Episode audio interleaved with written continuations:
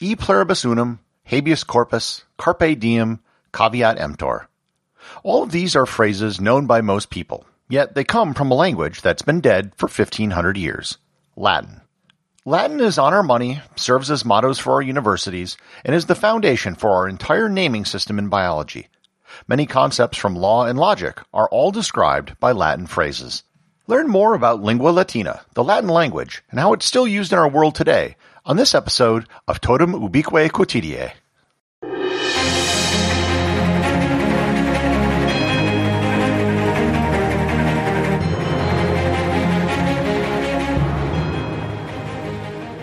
This episode is sponsored by ButcherBox. Summer is right around the corner, and that means cookouts. No matter what your preferred food is for a cookout or a barbecue, ButcherBox can help you make it the best. If you want to serve up some hamburgers, ButcherBox has grass-fed ground beef to make the perfect smash burger. Want to cook up some steaks? Well, ButcherBox has that too, with some of the best cuts of steak such as New York strip, ribeye, and filet mignon. Do you like grilled chicken? Well, ButcherBox has some of the best pasture-raised chicken that you will find anywhere. And if you really want to wow people at your next cookout, you can try grilling some of their wild caught salmon on a cedar plank. Sign up at butcherbox.com slash daily and get a special deal. ButcherBox is offering my listeners a free for a year offer plus an additional $20 off. You can choose salmon, chicken breasts, or steak tips free in every order for a year. Sign up today at butcherbox.com slash daily and use code DAILY to choose your free for a year offer, plus get $20 off your first order. This episode is sponsored by Heaven Hill Bottled in Bond Bourbon. I recently had the chance to try Heaven Hill Bottled in Bond, and I can attest to its exceptional aromas with hints of caramel and vanilla intertwining with its oakiness, which provide a well rounded flavor profile. Taking a sip is akin to experiencing a piece of bourbon history firsthand. Heaven Hill Distillery may be America's most quintessential bourbon distillery. Established in 1935 after the end of Prohibition, the distillery was established by the Shapira family and has remained a family owned distillery to this day. In 1897, Congress passed the Bottled in Bond Act, which set forth strict rules for any bourbon labeled bottled in bond. Heaven Hill Bottled in Bond bourbon goes beyond the stringent requirements of the law by aging its bourbon for seven years, not four. The end result is a gold medal winning bourbon that truly stands out. Available nationally, look for a bottle at your local store. Heaven Hill Bottled in Bond. Heaven Hill reminds you think wisely, drink wisely. This episode is sponsored by Skillshare. I've spoken before about how Skillshare has hundreds of videos to help teach you almost anything you want to learn, from music to art and practical skills to help you out in life. Well, they can also help you learn languages. They have videos available to help you learn French, Hindi, German, Italian, and even American Sign Language, just to name a few. With Skillshare Premium, you can have unlimited access to everything for as low as $8.25 per month. Go to everything-everywhere.com slash Skillshare to get a free two-week trial of Skillshare Premium membership, or just click on the link in the show notes. The Latin language was one of several Italic languages which arose on the Italian peninsula. The name Latin comes from the Latini tribe which existed around modern-day Rome about 3,000 years ago. That area was known as Latium. No one knows exactly how or when the people we call Romans began speaking Latin. As with other languages, Latin developed over time. The language spoken during the founding of the city is known as Old Latin, and here I'll reference my episode explaining the history of Rome and the kingdom, republic, and imperial periods. The development of the language was similar in how English and French had both Old English and Old French as progenitor languages. By the time of the birth of Julius Caesar, the language had evolved into what we would call Classical Latin. Almost all of the surviving literature which we have from ancient Rome comes from the Classical Latin period which lasted until the 3rd century. This was the period that gave us Caesar's commentaries, the works of Cicero, Livy, Catullus, Seneca, and many others. These classical Latin works have been the basis of classical Latin scholarship for centuries. Today, Latin is basically synonymous with classical Latin. Classical Latin was a very precise, rules-based language. It was spoken by the nobility, and it was the form taught in schools. However, it was not the same as what was spoken in the streets. The spoken Latin was given the label in the 18th century as Vulgar Latin. The term vulgar doesn't have the same connotation that we have today. It didn't mean that it was potty mouth, just that it was the language of the common people. Over time, as the empire fell and different parts of the empire became separated, Vulgar Latin evolved into the Romance languages we know today. The Slavic invasion of the Balkans cut off the Latin speakers in the east from the rest of the Latin speaking regions, and that developed into Romanian. Spanish, Portuguese, French, Italian, and Catalan are all offshoots of Vulgar Latin, as are other smaller Romance languages, including Sardinian, Occitan, and Romansh. There were other Romance languages that have subsequently become extinct, such as Dalmatian. Of the current languages which exist, the one which is considered to be the closest to Latin is Sardinian, and possibly Romanian, depending on how you look at it. The language which has moved furthest away from Latin is unquestionably French. However, all the current Romance languages have more in common with each other than they do with Classical Latin. So, what makes Latin so different from these other languages? Well, there are a whole bunch of things. For starters, there are no articles in Latin. There is no equivalent to the word the or a that you would put before nouns in English. The only way you can tell if something is referring to a horse or the horse, for example, is context.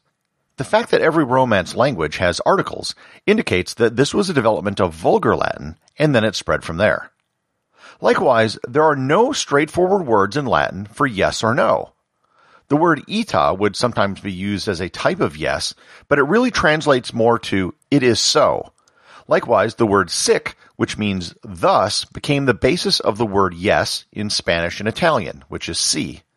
To say something like no, you could use minime, which means not at all, or noli, which means don't, and that word later became the basis of the word no. The real thing about Latin, and the problem it has given students of the language for centuries, is that it's what's called a highly inflected language. By comparison, English is only a slightly inflected language. This means that the whole key to learning Latin has to do with word endings. Word endings mean everything, and a word's function in a sentence will depend on the ending which is used. This is true for both nouns and verbs.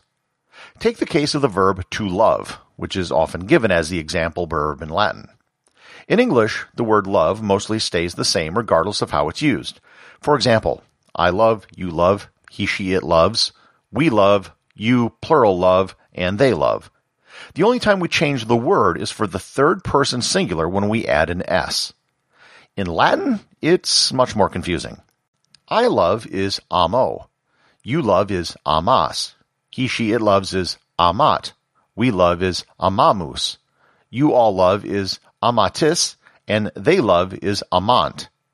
These are just the six most commonly used endings. It gets way more complicated depending on if it's active or passive, subjunctive or indicative, present, future, perfect, imperfect, pluperfect, or imperative. That's why translating Latin isn't just as simple as finding a word in a dictionary and plugging in whatever the Latin equivalent is. Likewise, nouns have many different endings as well.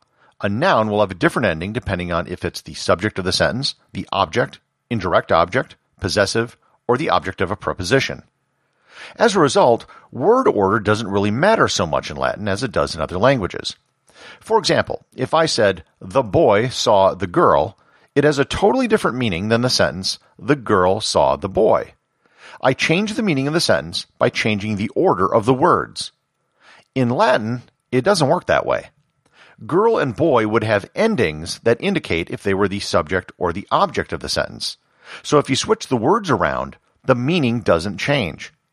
To change the meaning, in this example, you would have to change the ending of the word for both boy and girl to change the sentence, not the word order.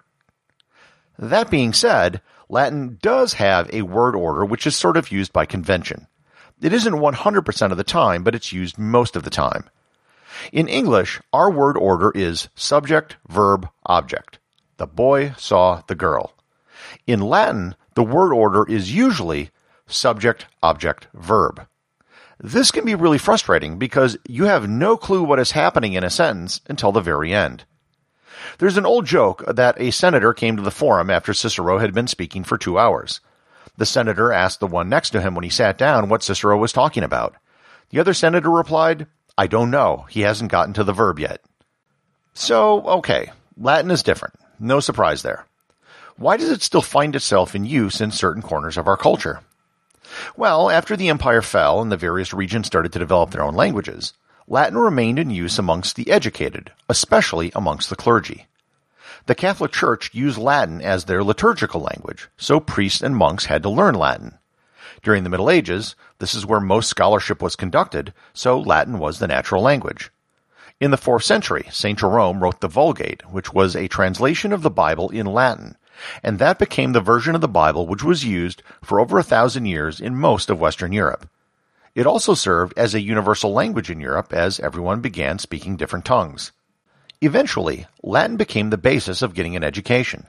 It was the primary subject for any educated person, and being literate basically meant knowing Latin.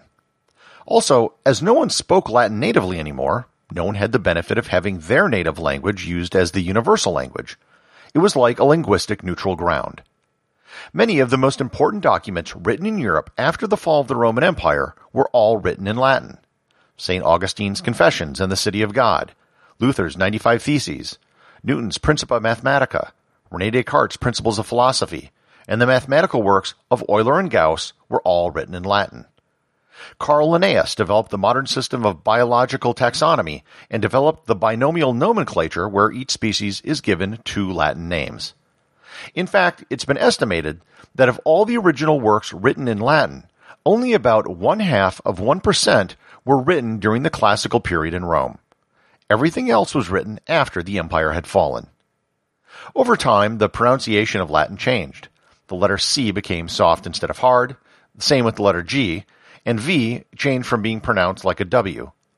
This new pronunciation was called ecclesiastical Latin. For example, in classical Latin, Caesar was pronounced Caesar. Cicero was pronounced Cicero.